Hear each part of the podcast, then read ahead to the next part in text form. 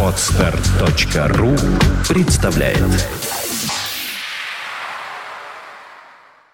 Свободное радио Компьюлента.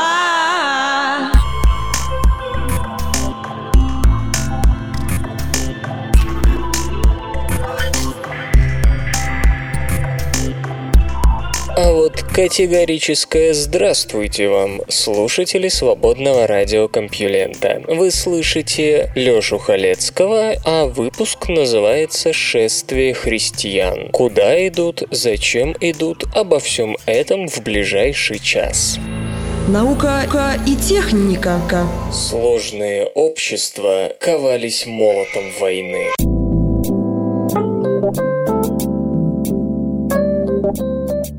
По мнению одних, история – это простая череда событий. Одна армия победила другую, политик выступил с удачной речью, выскочка свергнул правителя старинной династии. По мнению других, в той или иной мере детерминированный процесс, подчиняющийся определенным закономерностям. Специалист по клеодинамике Петр Турчин из Университета Коннектикута и эксперт по культурной эволюции Томас Карри из Эксетерского университета входят во второй лагерь. Их компьютерное моделирование показало, что оружие и война были главными движущими силами формирования империй, а в них бюрократии и религии как средство сцементировать разнородные завоеванные этносы. Иначе непонятно, зачем людям создавать и поддерживать эти дорогостоящие во всех смыслах социальные институты. Когда Римская империя распалась, грамотность населения резко снизилась, потому что маленьким государствам не нужна развитая бюрократия, поясняет господин Турчин. Скорее всего, вам, дорогие слушатели, показалось новым слово «клеодинамика». Историки с подозрением относятся к попыткам представителей других специальностей, среди них особенно много математиков, уложить все многообразие исторических событий и факторов в более или менее простую, то есть обозримую схему, в ряд уравнений, как это делается, например, в области экологии дикой природы. Есть мнение, что любое историческое событие уникально, ибо за каждым из них стоит сложное переплетение причин. Так вот, клеодинамика, изобретенная господином Турчиным, а напомню, Клео – это муза истории в греческой мифологии, считает иначе. На этот раз была построена модель крупнейших обществ планеты, существовавших в период с 1500 года до нашей эры по 1500 год нашей эры. В ней карта Африки и Евразии разделена на клетки со стороной 100 километров. Каждая клетка, словно в компьютерной игре Civilization, обладает определенным значением, отражающим характеристику природного ландшафта, высоту над уровнем моря и возможность сельского хозяйства. Главной движущей силой общественного развития, ведь, как известно, экономика первых цивилизаций была аграрной. Затем клетки, охватывающие степи Центральной Азии, засеиваются новой для того времени военной технологией – конницей. Начинаются виртуальные войны, кавалерия распространяется по свету. Вычисляется вероятность того, что в данный момент времени та или иная клетка будет или не будет занята цивилизацией. Результаты сравнивают с тем, что было на самом деле. И итог следующий. Модель предсказывает распространение империй с 65% точностью. Если из модели убирали военный фактор, точность падала до 16%. Отсюда вывод. Именно война и все, что с нею связано, была той силой, что формировало общество и государство. Если кому-то не нравится слово «война», можно сказать так. Конкуренция между обществами и государствами, которая далеко не всегда протекала мирным путем. Другие исследователи, Джаред Даймонд и Джеймс Робинсон, считают, что цивилизацию строит сельское хозяйство и социальные институты соответственно. Турчин и Карри не спорят, что они, несомненно, способствовали, но именно вооруженная конкуренция, кажется, сыграла самую важную роль. Питер Ричардсон из Калифорнийского университета в Дэвисе, исследователь культурной эволюции, впечатлен клеодинамикой, но не ослеплен. Все же это только начало, так что конкретные гипотезы, проверенные с ее помощью, в будущем могут быть опровергнуты или оказаться неполными. Например, модель не смогла предсказать появление крупных империй в Центральной Азии. Что-то в ней не так. Господин Карри согласен. Наши результаты хороши только в большом масштабе. На самом деле все намного сложнее. Тем не менее, по его мнению, в подобных настроениях есть смысл. В истории много белых пятен. Возможно, объединив все данные историков и наработки социологии в таких моделях, мы сможем хотя бы приблизительно узнать, что происходило там и тогда, когда мы не в силах заглянуть иным способом. Кроме того, можно попытаться предсказывать будущее. Есть же у эпидемиологов свои модели, которые указывают на возможные очаги инфекции. Разумеется, модели господина Турчина и его единомышленников не объясняют того, почему греки, а не персы, выиграли при Саламине, и как так получилось, что именно Цинь, а не Чу, стала ядром будущей империи в Китае. Это попросту другой масштаб постижения истории, когда мыслят обществами, а не отдельными событиями. Господин Турчин просто хочет понять, почему в одном месте возникали сложные общества и большие империи, а в другом нет. Со временем в модели включат тысячи новых переменных, расширят их на все континенты и исторические периоды, и тогда картина станет более ясной. Возможно, дело вовсе не в войне, кто знает.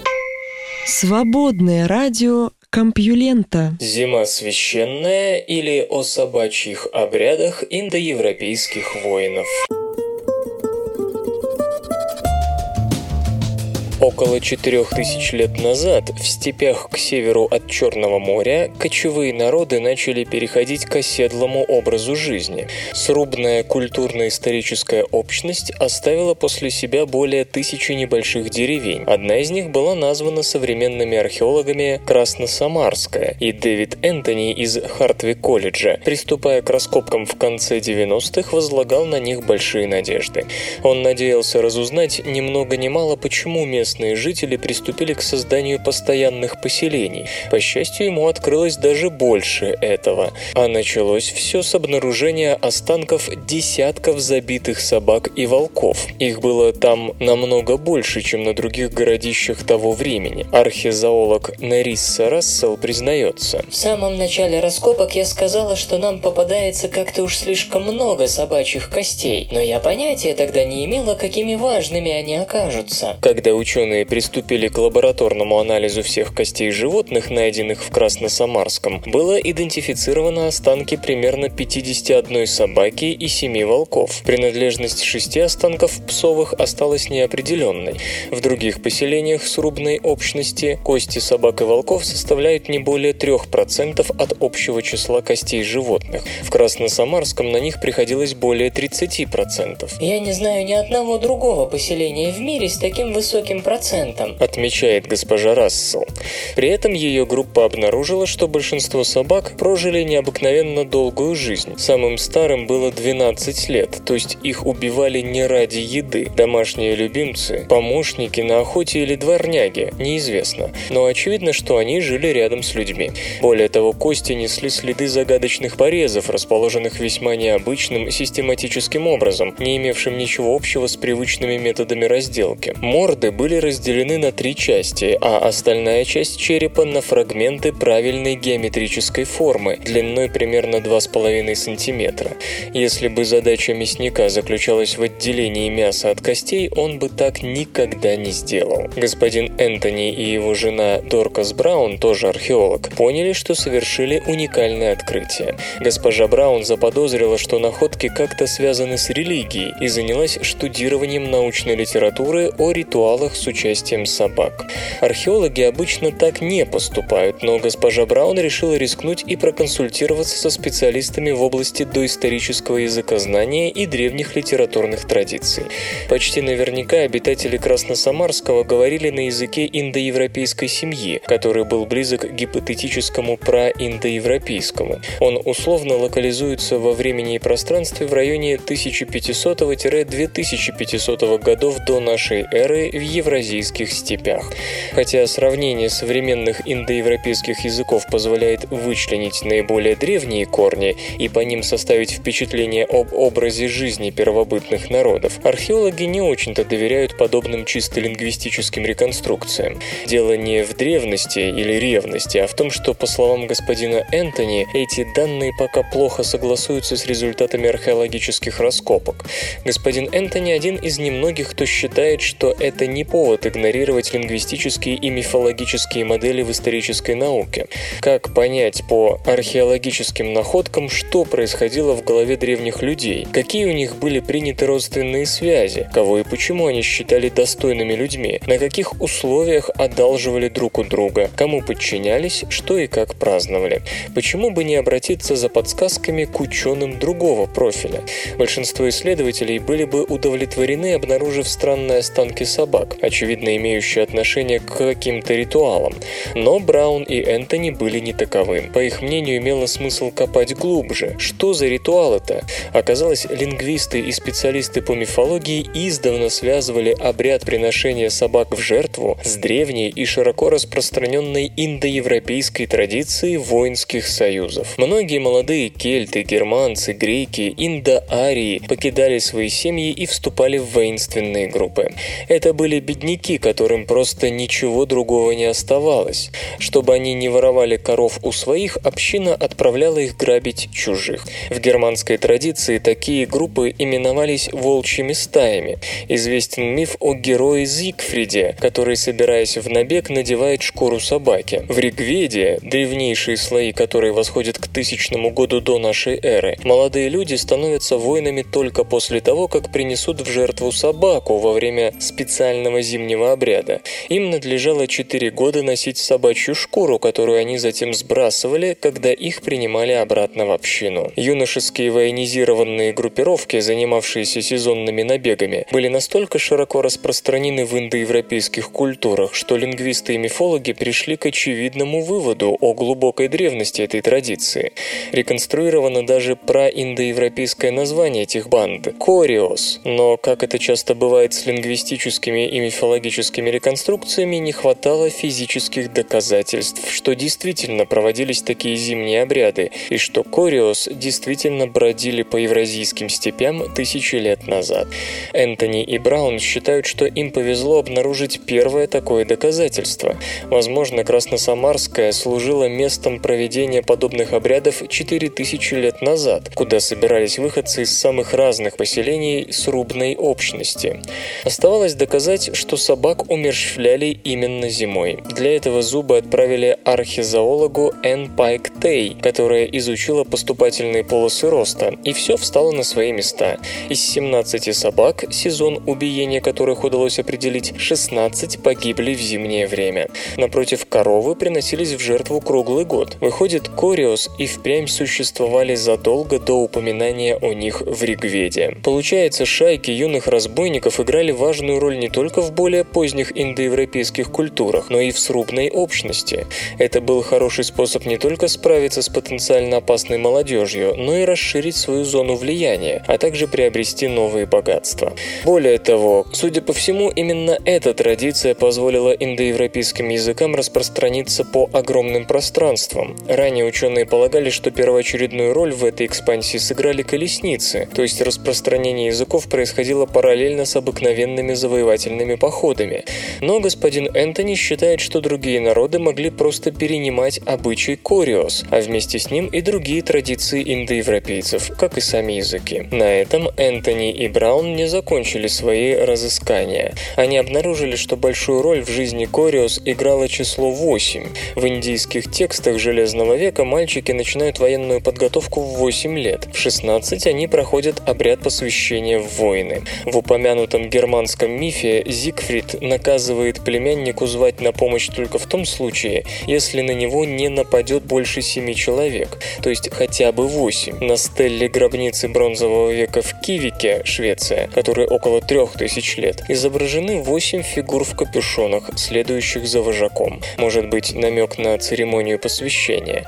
В кельтском поселении во Франции, относящемся примерно к сотому году нашей эры, вместе похоронены восемь лошадей и восемь мужчин. Наверное, минимальная численность отряда была восемь человек. В проиндоевропейском языке было и другое слово для обозначения военизированных групп, но оно уже относилось ко всем взрослым мужчинам общины. Так что без языка не поймешь людей, которые на нем говорили.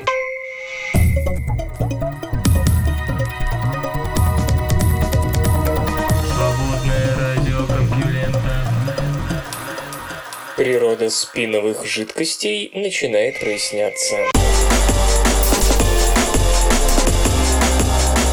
ученые впервые сумели измерить детальные характеристики необычного вида магнетизма, обнаруженного внутри минерала, который известен как герберт-сметит. Его формула цинк-купрум-3 OH6C12. Это сделали специалисты из Массачусетского технологического института, ведомые Нухом Гедиком. В 2007 году было сделано предположение, что у герберт-сметита могут быть свойства спиновой жидкости.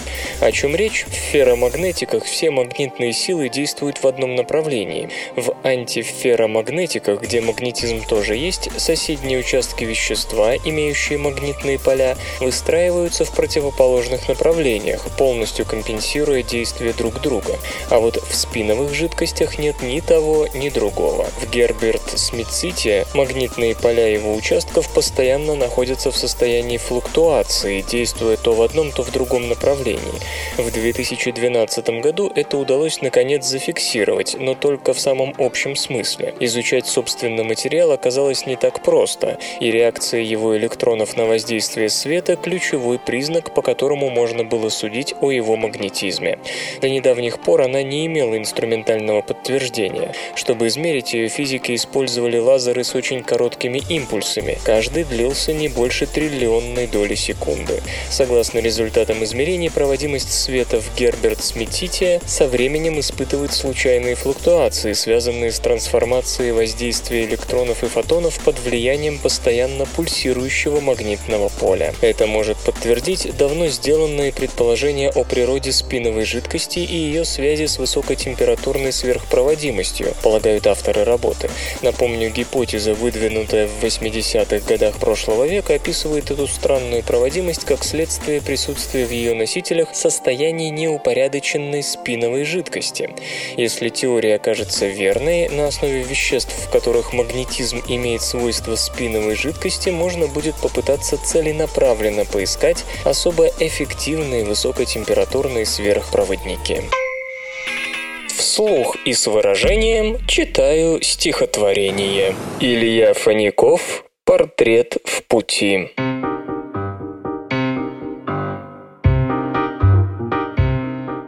Нам попался шофер на дороге под городом Тулой. Рыжий, словно костер, длиннорукий, высокий, сутулый. Не боясь никого, он твердил, что повсюду нехватка. И того, и того, ну а главное это порядка. Но и сам был хорош, не стесняясь, колымел, левачил. Все берут, ты берешь. Да как начал, как начал, как начал. Горлопан, горлодер, вдруг примолкнет. На горке береза. Не забылся с тех пор, въелся в память, торчит как заноза. В кожухе меховом зол циничен и сентиментален.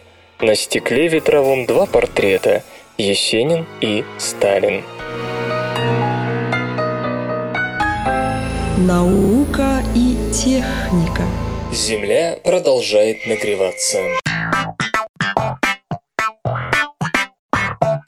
Преддверии публикации первой и важнейшей части пятого оценочного доклада межправительственной группы экспертов ООН по изменению климата произошла ожидаемая вспышка активности среди тех, кто заинтересован в дискредитации фактов, свидетельствующих о влиянии человека на изменение климата. Авторы блога Skeptical Science остроумно сформулировали позицию этих людей следующим образом.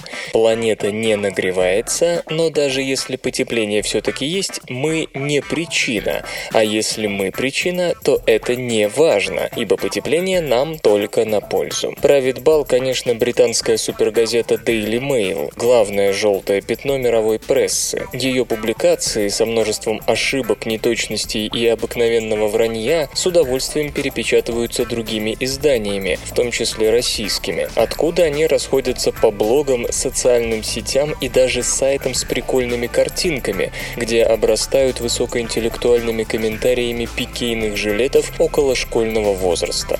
Авторы подобных материалов очень любят ссылаться на замедление глобального потепления воздуха близ поверхности Земли в последние 15 лет, совершенно его не понимая.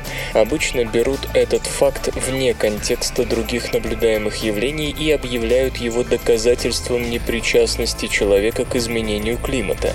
В действительности это не так, и вот почему. Изменение солнечной активности вулканической деятельности, содержание загрязняющих частиц в воздухе и количество водяного пара в стратосфере, возможно, действительно способствовало снижению скорости поверхностного потепления. Тем не менее, с 2000 года планета нагрелась по сути на эквивалент работы более чем 250 миллиардов бытовых электрических обогревателей мощностью 1 киловатт. Об этом свидетельствуют данные тысяч автоматизированных буев, разбросанных по мировому океану на глубине до 2 километров, а также результаты спутниковых измерений энергии излучения на входе и выходе из планеты. Новейшие исследования говорят о том, что текущее замедление темпов приземного потепления в первую очередь вызвано естественной изменчивостью процессов в океане, которая выразилась в частности в необычайно долгой и сильной ланинье в Тихом океане. В 80-х-90-х годах прошлого века парниковые газы нагрели верхние слои океана, что сказалось на глобальной температуре поверхности Земли. В 2000-х изменения в циркуляции океана привели к тому, что это тепло повлияло на более глубокие воды, как показали наблюдения и моделирование. Потепление, следовательно, не остановилось, и модели, учитывающие естественную изменчивость климатической системы, свидетельствуют о том, что в ближайшие десятилетия быстрое потепление вернется в ответ на рост концентрации парниковых газов. О чем еще говорят противники глобального потепления в поп-СМИ? Они утверждают, что чувствительность климата, показатель глобального потепления при удвоении концентрации СО2, низка, то есть выбросы парниковых газов не приведут к заметному росту температуры. В своих предыдущих докладах межправительственная группа подчеркивала, что точный уровень чувствительности климата неизвестен. Он находится где-то в диапазоне от полутора до 4,5 градусов по Цельсию. Тем не менее, основываясь на наблюдениях, законах физики и моделировании, ученые считают, что повышение температуры приводит к росту паров воды в атмосфере и уменьшению площади льда, из-за чего изменение климата резко усиливается, так называемая положительная обратная связь. Поэтому специалисты приходят к выводу, что чувствительность климата лежит где-то в середине указанного диапазона, то есть в районе 3 градусов по Цельсию. Хотя недавние исследования намекнули на то, что истинная чувствительность климата, вероятно, ближе к минимальному концу диапазона, для этого требуется привести в действие многочисленные виды отрицательной обратной связи. Например, надо, чтобы по мере повышения температуры облака естественным образом увеличили отражение солнечного света. Это и впрямь возможно, однако пока не наблюдалось. В любом случае, споры по поводу нескольких десятых долей градусов показателю чувствительности климата маскируют реальную проблему. Разрушительные изменения климата ожидаются в ответ на постоянные выбросы парниковых газов, которые в настоящее время соответствуют наихудшим сценариям, используемым межправительственной группой экспертов по изменению климата при прогнозировании будущего. Другие проторенные климатическими скептиками дорожки не лучше предыдущих. Регулярно в средствах массовой информации всплывают утверждения о том, что в Средневековье было еще теплее, что растет площадь льда в Арктике и Антарктике, что уровень СО2 уже когда-то был выше сегодняшнего, и ничего, что на самом деле уровень парниковых газов увеличивается с повышением температуры, а не наоборот, и так далее. Авторы подобных заявлений часто путают погоду с климатом и не различают процессов, которые протекают сотни или миллионы лет. Еще важнее то, что они игнорируют массу доказательств, указывающих на антропогенную природу текущих и будущих изменений климата. О них можно прочитать и в докладе Межправительственной группы экспертов по изменению климата 2007 года, и, судя по всему, в грядущем рапорте тоже. Полезно обращать внимание на то, почему некоторые журналисты и даже ученые с такой горячностью отрицают связь между человеческой деятельностью и изменением климата. Например, Daily Mail активно выступает против ветровых электростанций и агитирует за метод добычи полезных ископаемых гидравлическим разрывом пласта. Дальнейшие выводы делайте сами.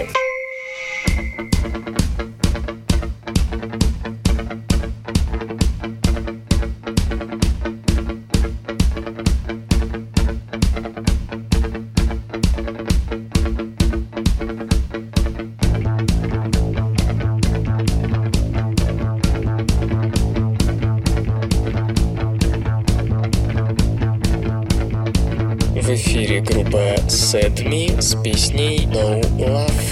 You get so sad to know. There's no road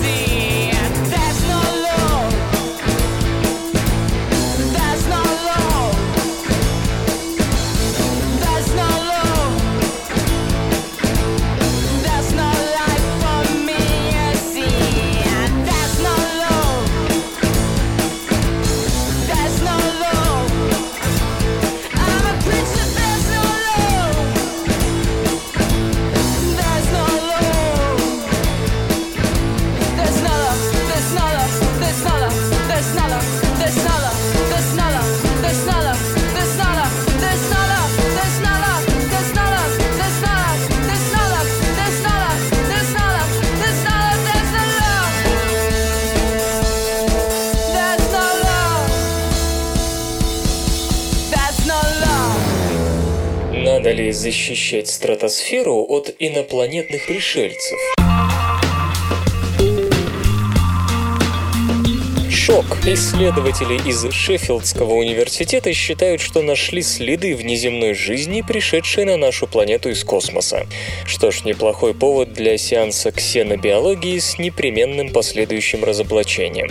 Можете сколько угодно упражняться в остроумии, мол, британские ученые обнаружили в стратосфере останки инопланетян.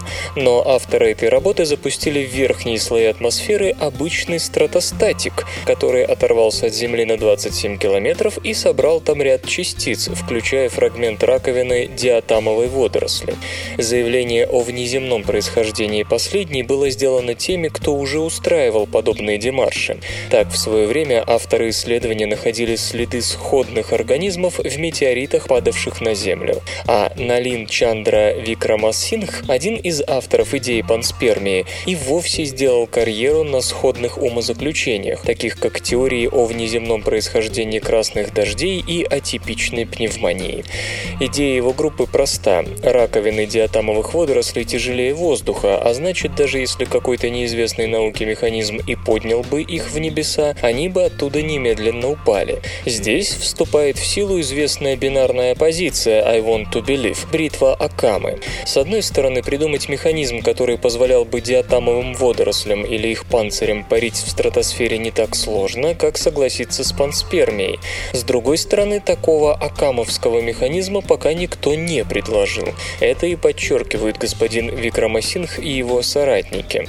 Кроме того, диатомовые водоросли по сегодняшним данным появились порядка 185 миллионов лет назад, в меловом периоде, а значит они не могут быть настолько древней группой, чтобы прийти из космоса в качестве предков всей земной жизни. То есть они должны иметь сравнительно недавнее космическое происхождение, что заставляет сделать ряд довольно длинный предположений, согласно которым ДНК должна быть характерна и для земной, и для внеземной жизни. И что где-то рядом с нами есть планета с водяными океанами, водоросли в которых используют тот же хлорофилл, что и наши растения. Последнее особенно сомнительно, поскольку даже на Земле хлорофилл растений не совпадает с бактериальным. Иные же из них используют энергию Солнца и вовсе без хлорофила. Ну а за пределами нашей системы спектр звезд должен вызвать появление других ключевых звеньев фотосинтеза, что с высокой вероятностью исключает наличие у диатомовых водорослей обычного земного хлорофила. Наконец, именно эти организмы ответственны за существование такой породы, как диатомит. По современным данным, ее выветривание – один из существенных источников пыли в земной атмосфере, а с этой пылью случайно недоразложившийся панцирь диатомовой водоросли вполне способен попасть и в стратосферу, хотя следует признать, что сам панцирь действительно не очень типичное явление на такой высоте. Тем не менее, впадина Боделе в Чаде, считающаяся предположительно главным источником диатомовой пыли, экспортирует эти частицы даже в Европу. Быть может, часть пыли такого рода способна подняться выше тропосферы. Итак, вопрос сводится к следующему. Что вероятнее, что наши знания о переносе частиц из тропосферы в стратосферу неверны, или что кометы и в самом деле приносят к нам неведомо откуда панцири диатомовых водорослей, живущих, в общем-то, в поверхностных водоемах, которых вне Земли в нашей Солнечной не слишком много. Как отмечают островные обозреватели, вместо ответа на этот вопрос группа господина Викрамасинха пришпилила к британской науке ярлык обнаружения инопланетной жизни. Добавлю от себя в очередной раз. Зубные протезы могут получить нанотрубки из двуокиси титана. Знаете ли вы, что средний американский стоматолог за установку одного зубного имплантата просит от 2 до 4 тысяч долларов?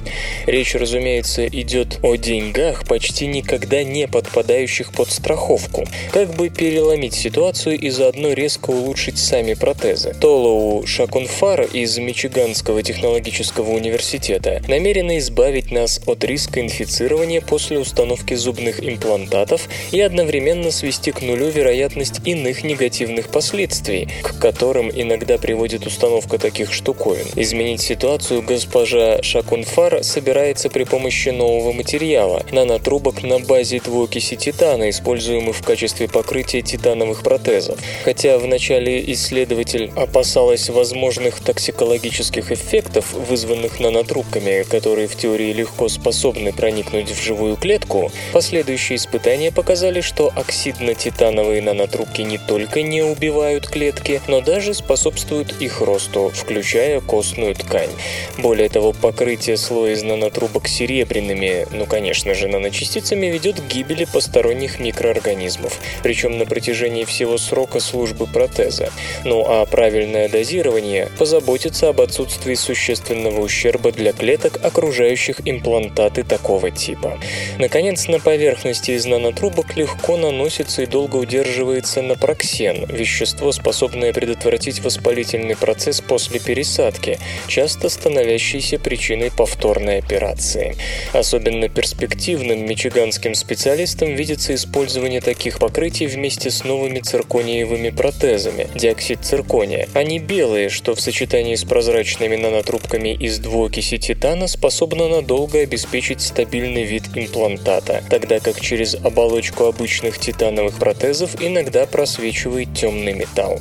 Существенно и то, что в отличие от нынешних покрытий, наносимых на титановое тело искусственного зуба, покрытие из нанотрубок много дешевле. Этот материал широко распространен, входит как в зубную пасту, так и во многие красители. Быть может, хоть это наконец-то удешевит обычно очень дорогостоящую операцию. Эх, мечты, мечты. Госпожа Шакунфар и коллеги получили промежуточный патент на свою разработку и теперь испытывают ее в двух обычных больницах, надеясь в обозримом будущем добиться лицензирования новинки в качестве рыночного продукта. Исторический анекдот. Федор Иванович Тютчев очень томился в Петербурге и только дожидался минуты, когда сможет возвратиться за границу. Он часто говорил «Я испытываю не тоску по родине, а тоску по отъезду». Вскоре после роковой дуэли Пушкина и Дантеса Тютчев поинтересовался у приятеля, что известно нового. Тот ответил, что военный суд вынес приговор Дантесу. Да, и к чему он приговорен? Он будет выслан за границу в сопровождении сопровождении фельдъегеря. Вы в этом вполне уверены?» – переспросил Тютчев. «Совершенно уверен», – ответил приятель. «Что ж, пойду Жуковского убью», – сказал Тютчев. А он недолюбливал Василия Андреевича. К слову, Тютчев, возвращаясь в Россию из заграничного путешествия, писал жене «Я не без грусти расстался с этим гнилым Западом, с таким чистым и полным удобств, чтобы вернуться в эту многообещающую в будущем грязь милой родины» и игры. Удастся ли Valve изменить игровой рынок персональных компьютеров? Вчера, 23 сентября, была представлена новая операционная система SteamOS, созданная компанией Valve. Легко догадаться, что в основе разработки архитектура Linux. Все, кому не лень, уже настрочили о событии свои дежурные 10 строк. Ну а мы зайдем с другой стороны. Попробуем разобраться, как это отразится на игровых продуктах для персональных компьютеров. Если кто-то и имеет достаточное влияние на рынке, чтобы перетащить игровую индустрию на Linux, так это Valve, говорят некоторые аналитики. Правы ли они? Что происходит в мире персональных компьютеров? На этом пространстве установилась почти абсолютная гегемония Windows. У нее, а раньше у MS-DOS, всегда было численное большинство, оттого игры разрабатывались в основном или исключительно для этих систем. В свою очередь, это привлекло максимум пользователей, ориентированных только на игры, и они сделали очевидный Windows выбор.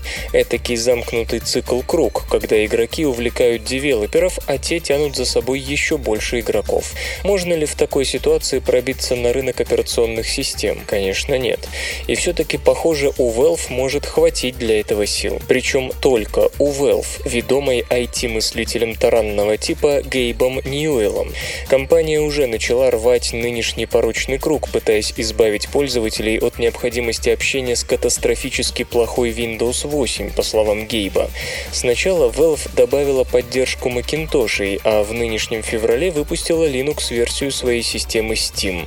Поначалу речь шла всего о 50 проектах, а сейчас их уже свыше двух сотен. На это работает и адаптация движка Source Engine и всех сопутствующих классических игр компании, и поддержка различных ресурсов вроде Humble Indie Bundle, что рекомендует своим партнерам предлагать игры сразу для Windows, Mac и Linux. Любопытно, что наибольшие ставки делают как раз Linux игроки. Все это помогло доказать жизнеспособность Linux как игровой системы, хотя, конечно, большая часть игр — это все еще небольшие инди-проекты, да и собственные игры Valve — лишь порты старых вещей. Тут-то компания и вынимает свой неожиданный туз — операционную систему SteamOS. Открытость SteamOS означает, что производители аппаратного обеспечения переберутся в гостиные куда быстрее быстрее, чем могли до сих пор. Создатели контента смогут напрямую подключаться к своим клиентам. Пользователи получат возможность по своему усмотрению менять или изменять любую часть программного или аппаратного обеспечения. SteamOS будет развиваться, но всегда останется средой, созданной для укрепления всех видов инноваций.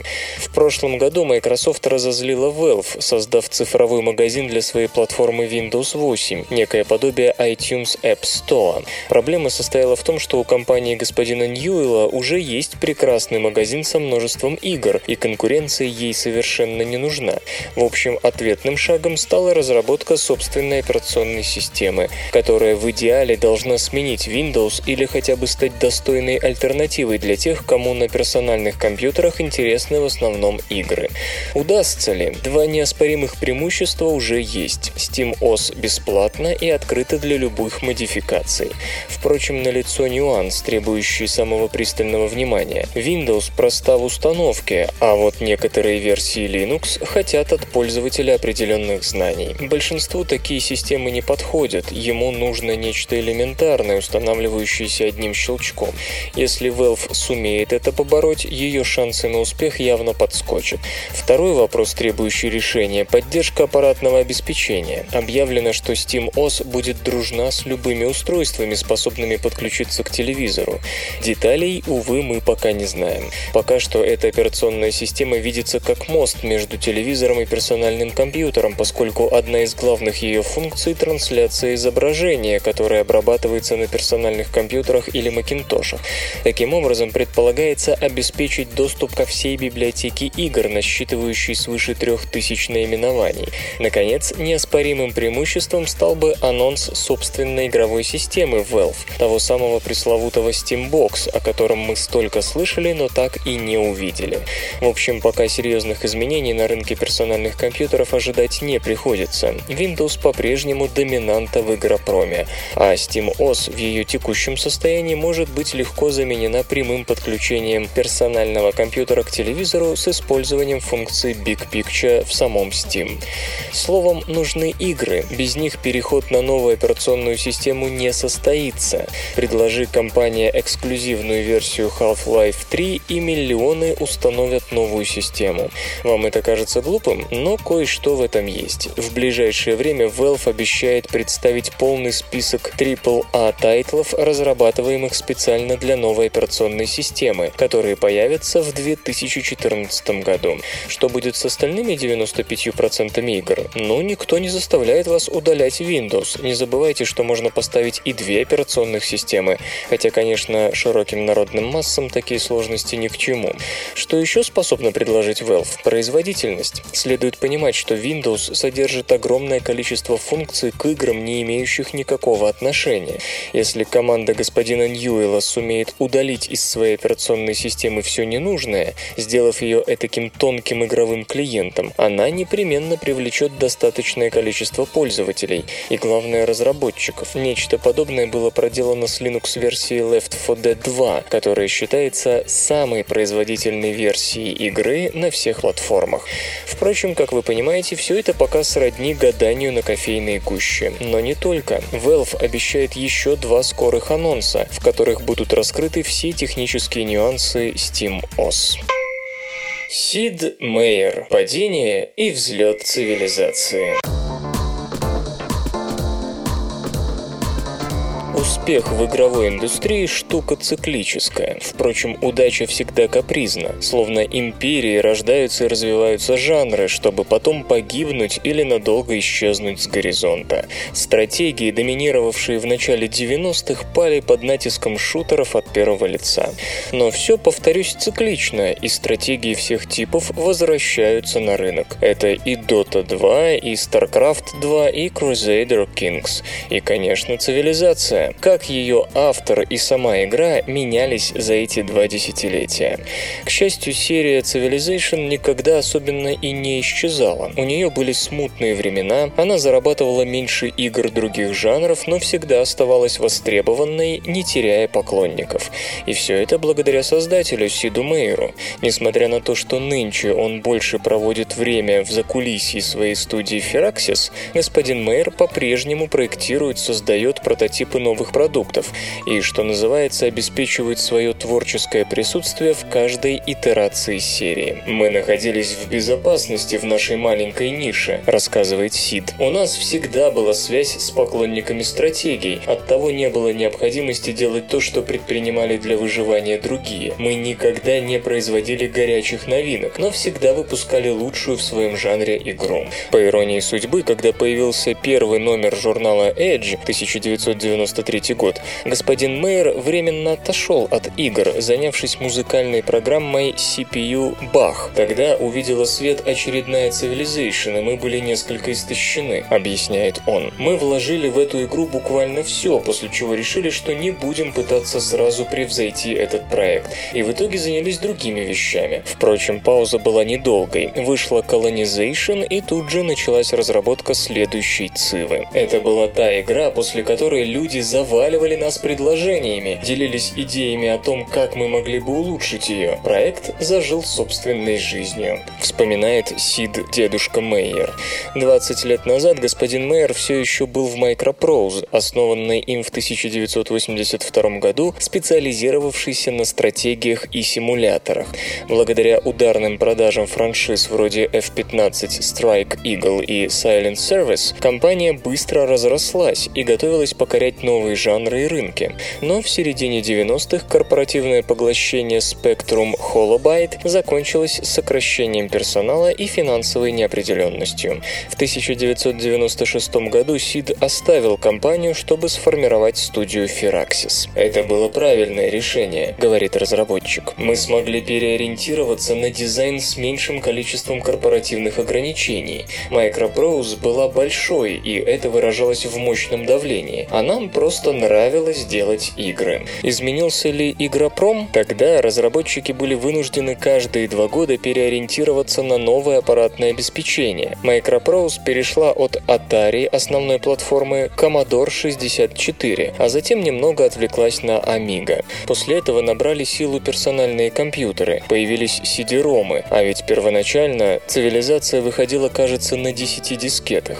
Сильно изменилась графика и аудио. Когда-то Civilization выглядела прекрасно в 16 цветах и звучала из одного динамика. Но главное, отмечает Сидмейер, в другом. Сейчас в индустрии появилась некая стабильность. И через несколько лет забвения, похоже, возвращаются стратегии. Скажем, выпустив XCOM Enemy Unknown, студия Firaxis подарила нам одну из самых обласканных критиками игр 2012 года. А еще она помогала создавать лучшую мобильную стратегию Clash of Clans. Руководитель студии считает, что это стало возможным только благодаря поклонникам. По словам Сида, у стратегического жанра самые верные игроки во всей индустрии. 20 лет мы общаемся с одними и теми же людьми. Они создали огромное сообщество и продолжают генерировать идеи по улучшению игры. Я думаю, что стратегии сыграют свою роль, в каком бы направлении ни пошла индустрия, будь то онлайн, инди-игры или эти новые консоли. Станет ли стандартом дополненная реальность? Не знаю, но и в этом случае мы постараемся делать лучшие стратегии. Кстати, интересно, играет ли Сид в чужие игры? Конечно, причем не только в Age of Empires или StarCraft, но даже в Call of Duty и Gran Turismo. Ведь, по его словам, чтобы делать хорошие стратегии, нужно знать все тенденции и не ограничиваться только своим жанром. А еще он в восторге от Minecraft и даже проводит некоторые параллели с Civilization. Было бы замечательно, если бы оказалось, что мы чем-то вдохновили автора Minecraft. Изначально строить игровой мир предложила пользователю SimCity. Это мощная идея. Проекты вроде Civ и Minecraft превращают игрока в звезду происходящего, и он становится центром всего. Не наблюдает за происходящим, но реализует собственные идеи, свои мысли. Что ж, остается только надеяться, что в будущей индустрии, какой бы она ни была, найдется место Сиду Мейру и его последователям. Я не знаю, как все будет в будущем, но уверен, что грядет нечто большое, поясняет руководитель Firaxis. Ведь мы располагаем кучей платформ, всеми этими технологиями. Возможно, мы перестанем быть просто игроками. Каждый станет в той или иной степени автором. Мы на интересном перепутье. И главное, он не собирается бросать стратегии, и будь у него такая возможность, повторил бы путь с самого начала. Если бы я вновь начинал как дизайнер и Civilization еще не было бы, я непременно сделал бы ее. Эта игра по-прежнему имеет смысл. Золотые слова, дедушка, золотые. Железо и гаджеты. Представлены ультраэластичные органические светодиоды. Калифорнийском университете в Лос-Анджелесе созданы прозрачные, эластичные, легко растягиваемые органические светодиоды, сохраняющие свою форму и работоспособность после любых деформаций. Группой разработчиков руководит Ци Бин Пэй. Органические светодиоды известны давно. В ряде азиатских стран на их основе делают дисплеи смартфонов, а с весны этого года и экраны телевизоров. Однако их применение шло по линии замещения конкурирующих технологий, таких как жидкие кристаллы и плазменные дисплеи. В новом материале, по толщине не превосходящем обычные обои, слой люминесцентного полимера размещен между двумя прозрачными эластичными электродами. Они состоят из сети серебряных нанонитей, заключенных в эластомер, гибкий и эластичный полимер с отменными механическими свойствами при комнатной понятной температуре. Несмотря на приставку «нано», материал весь изготавливается при помощи помощи одного сравнительно простого процесса.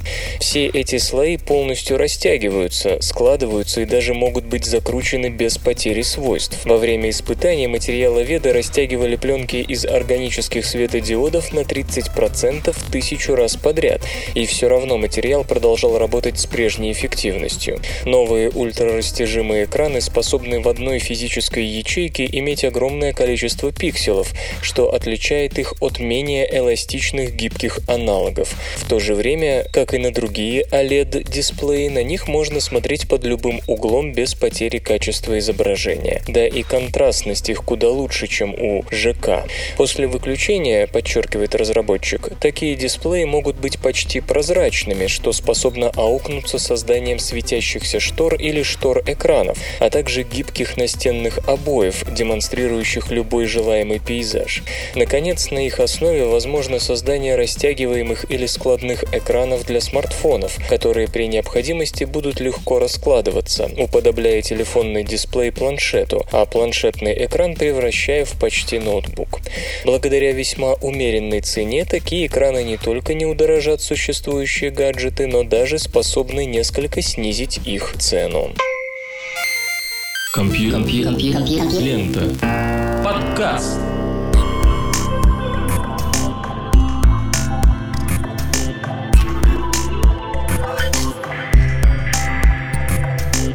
Выпуск под названием «Шествие христиан» завершен. Вы слышали Лёшу Халецкого, «Свободное радио», «Компьюлента» и «Песенка». Свободное радио Компьюлента. Скачать другие выпуски подкаста вы можете на podster.ru